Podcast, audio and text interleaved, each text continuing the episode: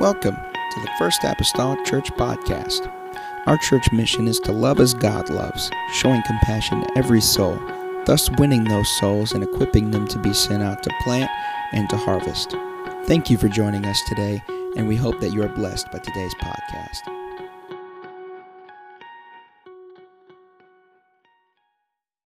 Thank you for doing that. First Samuel chapter number 4 and verse number 1. I can read there this evening. Amen. I would like to. You know, we have some good people. Really do. We just have some good people. I've shared meals here and there before with people in their own personal homes or just going out to eat, and it just never ceases to amaze me how we just, we just, just good people, just good people, and then I'm, I'm just thankful for them all, just thankful for all of you. Uh, verse number one, the Bible says, "And the word of Samuel came to all Israel," and, really these chapter divisions and stuff, you know came from a later date and time. The divisions of the chapters are not something necessarily uh, inspired by the Holy Ghost. Uh, I have a tendency to think that that first phrase really goes with the other part of the verse of chapter 3. So, really, now Israel went out against the Philistines to battle and pitched beside Ebenezer. Everybody say Ebenezer.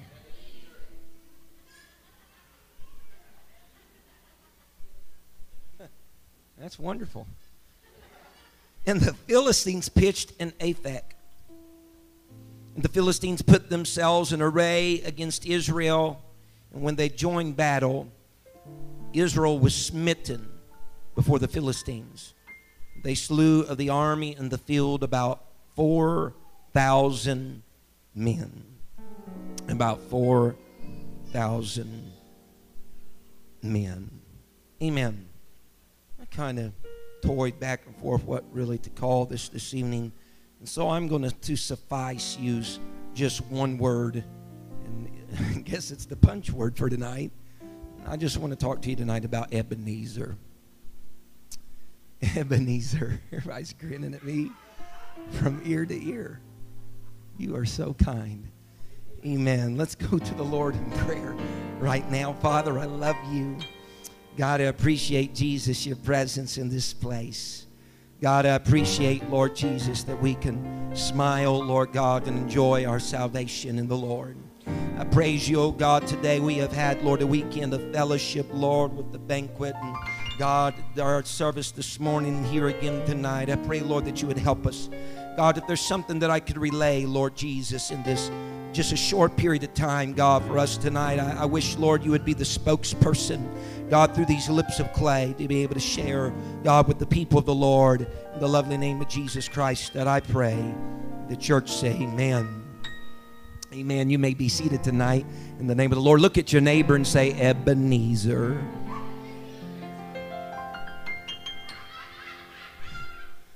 Hallelujah. Shoo. This is good stuff. And all we had was tea and lemonade last night at the banquet. Amen. Ebenezer. Since that seems to beat the punch, I would like to talk to you just a little bit about Ebenezer. I know what minds are probably fastened on being this season whenever I state Ebenezer. Ebenezer Scrooge is what the minds are fast, fastening on. And with that even being spoken and said, there is a concept that comes to your mind.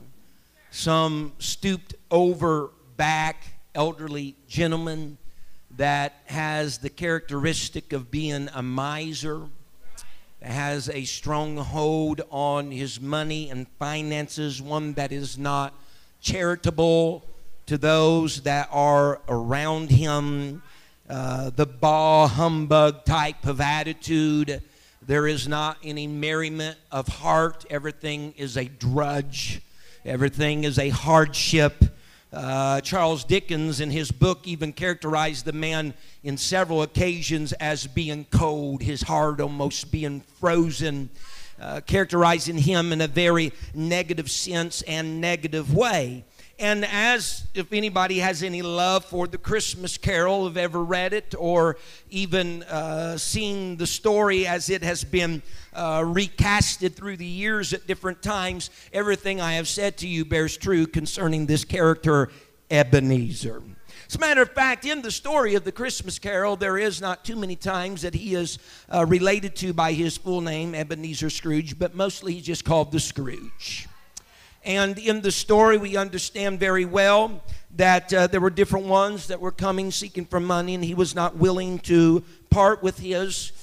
Good old Bob Cratchit was wanting to put just some more coal, if you will, on the fire to have it burn for him, the others that would uh, keep there, and he wasn't even willing to provide for that. He would not say anything concerning Mary the Christmas, but rather it was the 25th of December that he would oftentimes uh, relate to but he had an encounter somewhere along the way. And you're, some of you must understand that Charles Dickens was a religious man. He was. Charles Dickens was a religious man. We could probably take some time to really look at the Christmas Carol through the religious eye, but Charles Dickens was a religious man, and so there's a lot that he has contained within his Christmas Carol that has a lot of religious aspects to it. And Ebenezer is one of them a man that has this type of characterization that is visited, if you will, by three ghosts of Christmas, of time past, of time present, and of time to come. And through the encounters of the spirits, as it were, there was a transformation in his life. So that in the end, after he awoke from his sleep that night, the man that was not charitable is now very much so charitable. He's going about doing good deeds and he's buying goods for those that are less fortunate than himself. Ever upon his lip is the proclamation to people he don't even know Merry Christmas. And they are taken back by this alteration in the life of Ebenezer. And so Ebenezer Scrooge, really, Ebenezer in its sense, I know we kind of do all of the association with the negativity, but if we really look at it, the whole process of the story, it's something that started very negative, but then in the end had a positive light that was shed upon the very same name, the very same person, the very same individual. With that being said tonight, for our purpose of 1 Samuel chapter number 4, what has taken place here is a battle that takes place in or around this place called Ebenezer. It's not known as Ebenezer at this moment in 1 Samuel 4. The writers have included that, writing this after the fact of this particular story, have included the name of what it would be known as. This place, Ebenezer, is where the Philistines and the Israelites went to battle one more time, as they are oftentimes found at odds with one another. And the Bible says, as the story goes, that the Philistines were in their battle array and the Israelites are in their battle array as well. And they joined together with one another in war. And no doubt by the end of the day, there are going to be casualties that are going to be counted. There's going to be some fatalities that are going to be up on the field. And there is going to be birth from this moment of war a winner, and there's going to be birth a loser. And it comes to find out that at the end of the day, the Bible says that the Philistines were very great and very strong against the Israelites at this place that would come to be known as Ebenezer, and that they had slain 4,000 men of the Israelites at Ebenezer. Everybody say defeat there was a defeat that took place at Ebenezer. But to add insult to injury, the fighting seems to continue. Israel believes that if they can get the Ark of the Covenant from Shiloh, from the house of God, and bring it to this location, that they can rally around that and God will go before them and He can give them great success. They are so sure of this that when the Ark of the Covenant gets in their presence, there is a rallying cry from all of the Israelites. It is heard in the Philistines' camp that they know that their God, by virtue of the Ark of the Covenant, has come into their presence. And no doubt the Philistines are somewhat afraid because the Ark has come into their camp. Yet the Bible says at the end of that day of fighting, with the Ark of the Covenant in their presence, that Israel, still in around this region of Ebenezer, had lost 30 now thousand. 30,000 warriors and soldiers. And so we have a greater defeat. Everybody say defeat.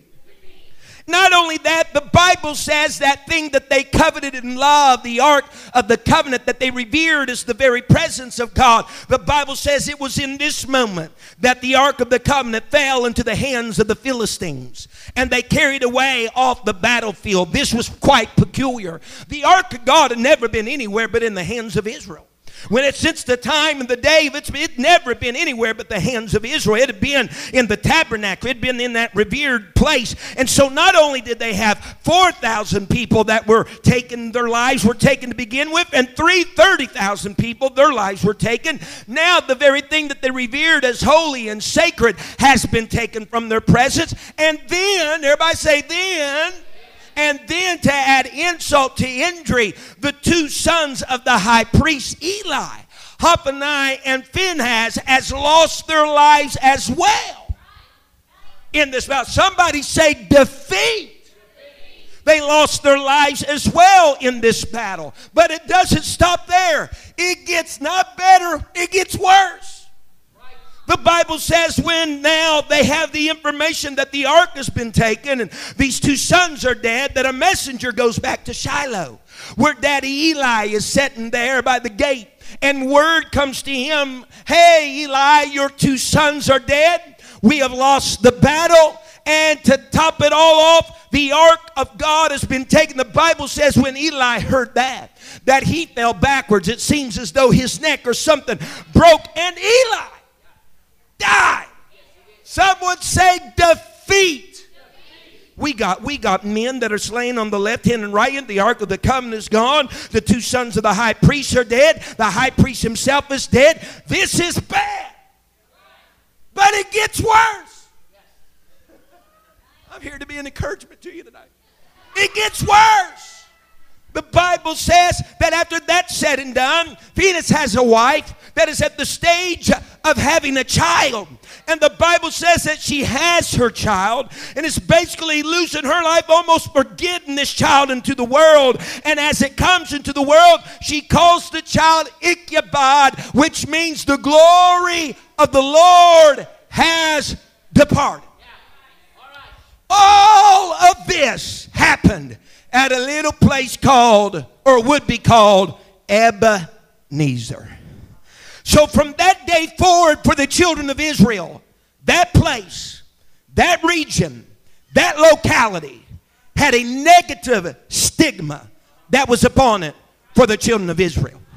If you were to make some type of association or mention of that place, they could talk about how they had lost 34,000 Israelites there. They could open up the wounds and talk about how the blessed Ark of the Covenant was taken from their presence right there. They could tell the story how Eli, the high priest, when he heard news of all the calamity that happened on that day, he died and his sons were dead, and that there was a child born demarking all the calamity of that place and day because that's when the presence of the Lord had escaped from their midst and escaped from their time. Can someone say amen? So there was negativity that was associated with Ebenezer. Ebenezer was a place where they had suffered loss. Ebenezer was a place where they lost their battle. Ebenezer was a place where they were not at the height of their game, but they were at the lowest, if you will, of their game. For that matter, it was as a nation of Israel, a people that were living with un- an unrepentant lives right now at this moment in time. I mean, it seemed like everything should go well. They have the presence of the Lord through the Ark of the Covenant. Samuel has spoken a word. It seems like everything should turn out okay, but they have unrepentant lives that are right here at Ebenezer, and things are bad. They suffered a loss. And as time would go on, it seems like that that could just be the story of Ebenezer. It is the demarcation of something negative, it is the demarcation of loss, it's the demarcation of a battle that was lost. But if you turn over then to 1 Samuel chapter number 7, the Bible relates another story concerning this place called Ebenezer. It is one more time that the Israelites are about ready to do battle against the same adversary, the Philistines, at the same location, Ebenezer. Nezer. You got to understand, they are getting into array again. They have everything in position to go to war again. And the Bible even tells us that whenever the Israelites heard in verse number 7 of 1 Samuel 7, that whenever the Israelites heard that the Philistines were preparing to come against them, the Bible says that they were afraid of the Philistines. Now, who would not be afraid? It's like me saying Ebenezer Scrooge, and you have all the connotations of the miser, the old man stooped over, and all of that. Who would not be afraid whenever they would mention the Philistines? Because, and not just the Philistines, but the locality that they are at. Because when they come back to this place, what their mind fastens on is this is where we suffered loss. This is where we lost 34,000 men. This is where the Ark of the Covenant was taken. This is where the, all they are thinking about is every loss that they suffered at that place and that time. And no doubt that is having some bearing upon their mind right now. Because the way that people think is this if I suffered loss here once, I'm probably going to suffer loss here again. If we lost many lives then, we're bound to lose many lives now. If the ark was taken then, I wonder what's going to be taken now. This is an arena, this is a locality, this is an area that we have, su- we were not winners in this position. Someone say amen. Say, we're not, we're, we, we were not winners in this position. What are you saying tonight, Brother McGee? I'm saying we all have certain regions and certain areas of life that we have suffered losses and that we have been, if you will, the losers rather than the winners. There's certain temptations that have come down your pike, so to speak, that you've been a loser at. And you tremble sometimes when you are met with that same thing because the only memory you have is that that's where I lost. That's where I wasn't successful. That's where I didn't have the upper hand. That's where that's where some things were stolen. That's where some things were taken. And we approach then that with a little bit of deference. We approach that just with a little bit of sanctity, not knowing really what's going to take place. And so the Israelites are afraid. They enter into this arena. Amen. But their position and the way that they approach this is different than they approached it the first time. They looked over at Samuel and they said, Samuel, we want you to pray to God for us. Samuel, we want you to fast. Samuel, we want you to offer up an offering unto the Lord. And so Samuel's crying out to God. He's offering up an offering unto the Lord. There's fasting and prayers that are being made. And the Bible says when all of this began, whenever Samuel began to pray unto the Lord, the Bible says that the Israelites uh, discomfited the Philistines uh, and the Philistines were smitten before the Israelites in verse number 10. That's great. The Bible says they pursued them and they went after them, those Philistines, and they smote them until they came under Bethkar, which is another place. And the Bible says in that moment that Samuel took a stone. Yes, he, is this all right? Oh, I ask permission, you know. Feel important. This, this is a big briefcase. Imagine the Bible you could carry in this.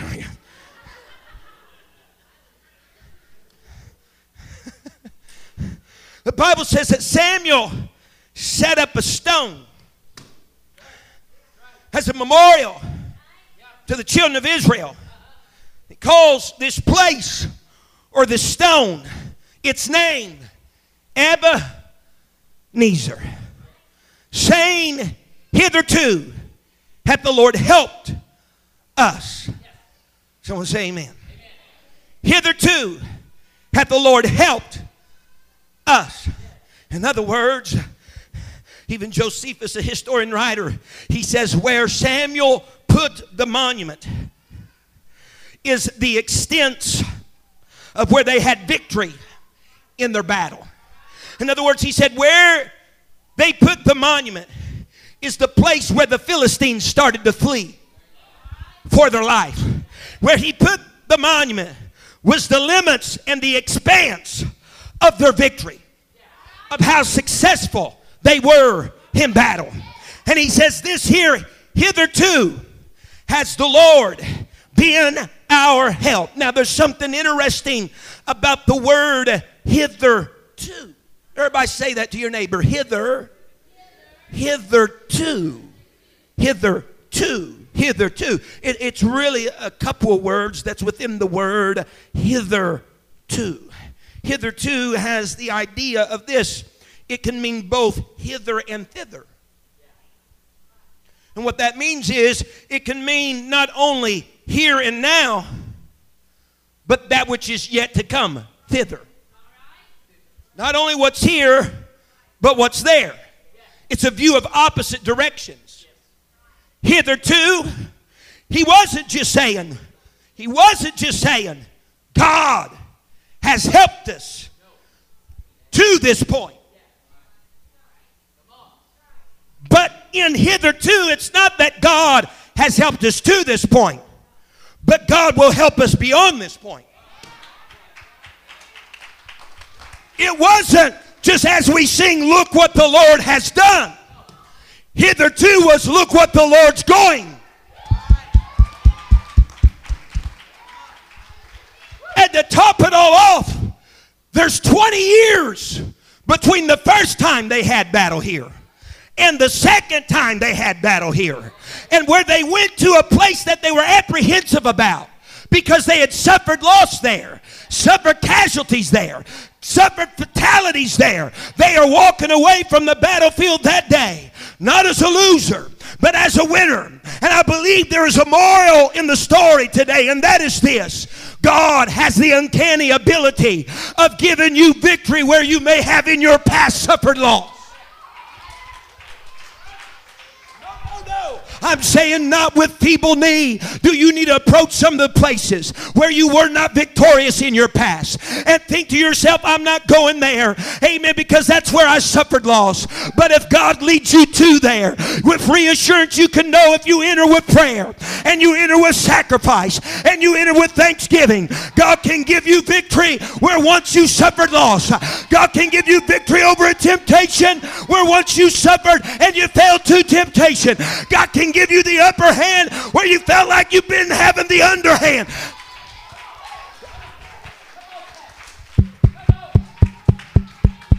Not only that, God wants to place a hitherto in your spirit. Not just telling you that God has given you the help up to this point in time, but God's trying to relate something to somebody tonight.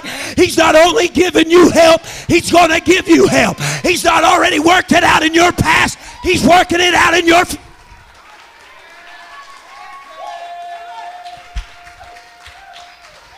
Ebenezer used to send a little shrill down their back because of what they suffered loss there. But now all of that's changed. Now all that's made anew. Now it's a place of victory. Now it's a place of celebration. Now.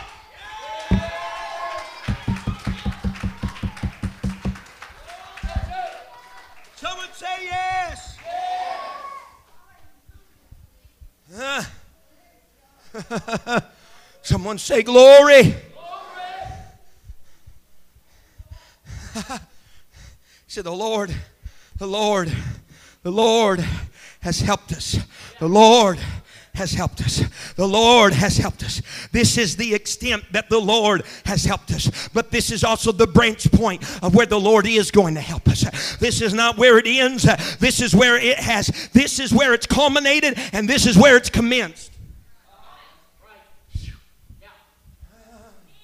Someone say You know why you need a hitherto in your life? Do you need the alteration of that Ebenezer in your life?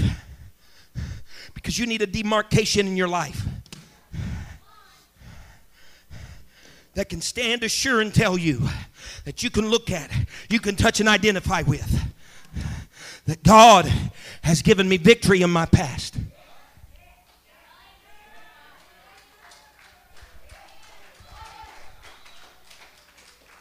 Says, I'm going to call it Ebenezer because it's a symbolism of what once was a loss, but now is a victory.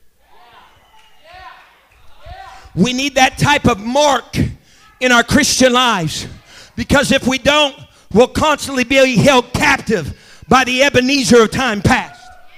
Will constantly be held captive of the loss we suffered there. How we allowed the presence, the ark of God, escape us there. How we lost many good things and the glory departed there. And if that's all you have, and there's no memorial of demarcation of an Ebenezer of hitherto the Lord has helped you, you'll constantly be trying to live your future, being pulled back by your past. You'll be constantly taking three steps forward and five steps backward. But when you get an Ebenezer in your life, it says here, there, two, four. God has helped me me, and God's going to help me. God did it for me, and God's going to do it for me. You need an Ebenezer in your life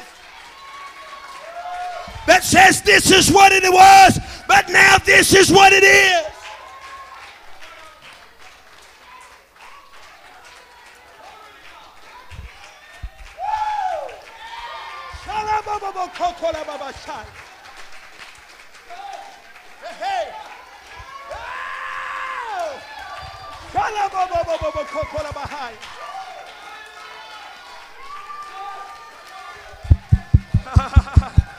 yes!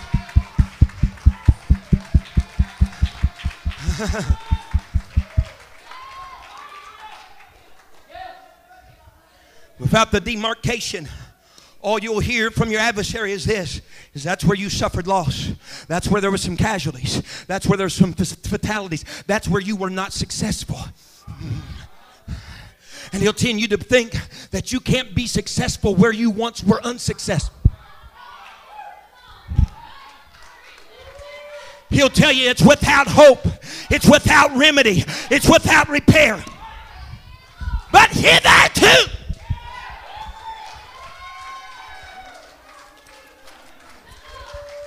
It doesn't matter what the past has been. If it's been illicit relationships, if it's been addictions, you need God to set Ebenezer up in your life and say, That's not the way it's going to be anymore.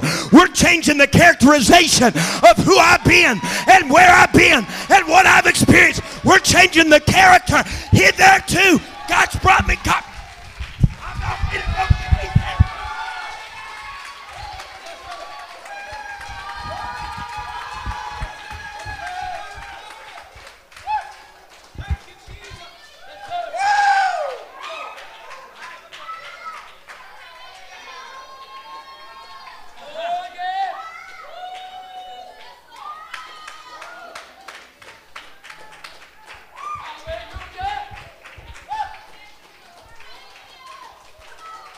It frustrates my soul to see good saints of God that's chained to the past. It frustrates my spirit to see good saints of God that are constantly living in the mistakes and all of the drudgery of where they had been and what they have done. It just breaks my heart to see them live in a prison of their making, amen, be incarcerated by that. God's stationed an Ebenezer in your life. He's changing all that. He's, he doesn't even know what you're talking about. He's throwing that stuff in the depths of the sea. As far as the east is from the west, He's separating it from you. He wants you to remember from this day forward, I'm victorious. I'm a successor. I can do all things through Christ, which strengthens.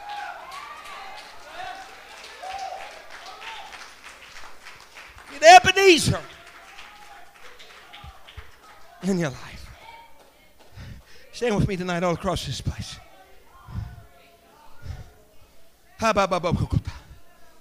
Woo!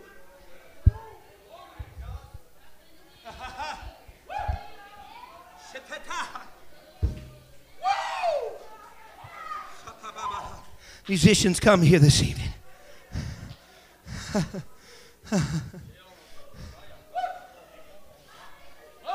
I don't know if you've grabbed a hold what I'm saying tonight. Samuel's telling them the same battleground you lost on, you're going to win on.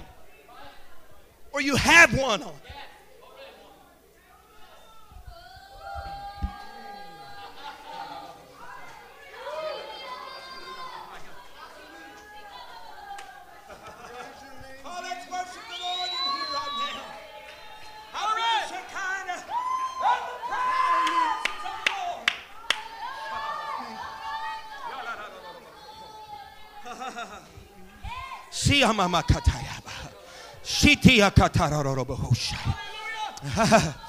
Woo! Woo! Sababa.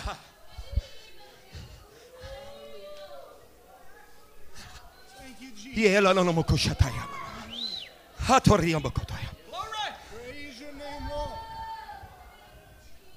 That's it. That's it. For 20 years, 20 years, the naysayers and the onlookers could speak the same thing that the Israelites were telling themselves in their life. That's where we experience loss. For 20 years. For 20 years. Until Israel had to revisit the place where they once lost.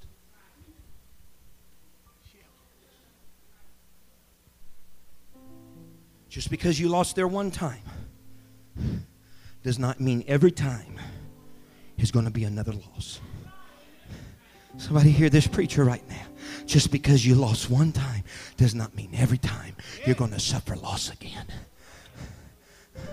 It could be. I know, and they approached it with apprehension. They were afraid the second time.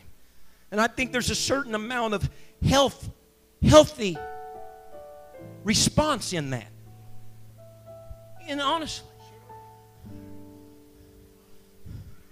yeah, nothing wrong with being cautious about knowing what you were subjected to there.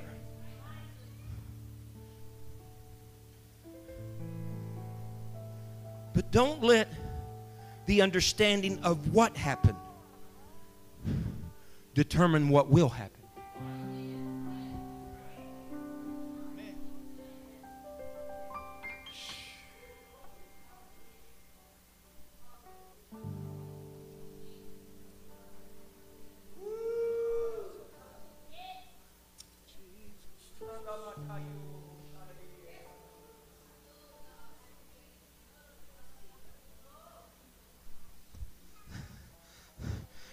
20 year mark forward, you know what even those on the peripheral that wasn't there that day on either occasion would have to say? The last time I seen Israel at Ebenezer, they were going out with a high hand. They were carrying no dead off the field.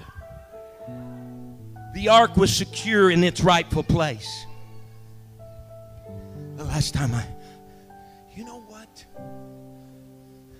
If you allowed the memorial of Ebenezer to be placed in your life, even everybody that knows your past or knew your past was a part of your past. You know what they have to say once that gets established? The last time I seen so and so,